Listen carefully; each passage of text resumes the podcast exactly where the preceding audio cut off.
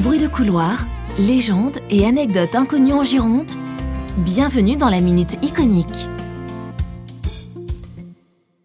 Vauban, pour vous servir. Mais c'est plutôt Louis XIV que je sers.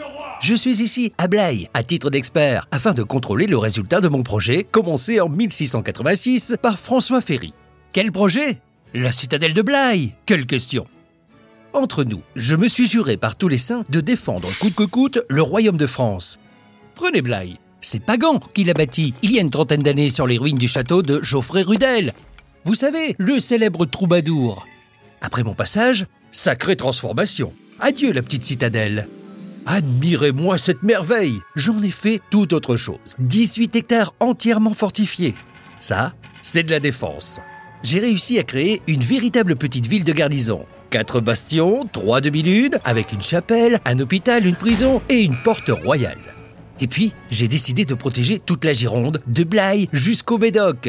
D'un côté, la citadelle, de l'autre, le fort Médoc, et pile entre les deux, le fort Pâté. Vous me suivez?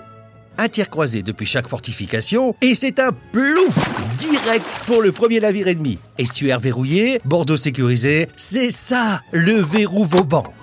J'ai de quoi me pavaner. Ma citadelle, classée monument historique, est inscrite sur la liste du patrimoine mondial de l'UNESCO au titre des fortifications de Vauban.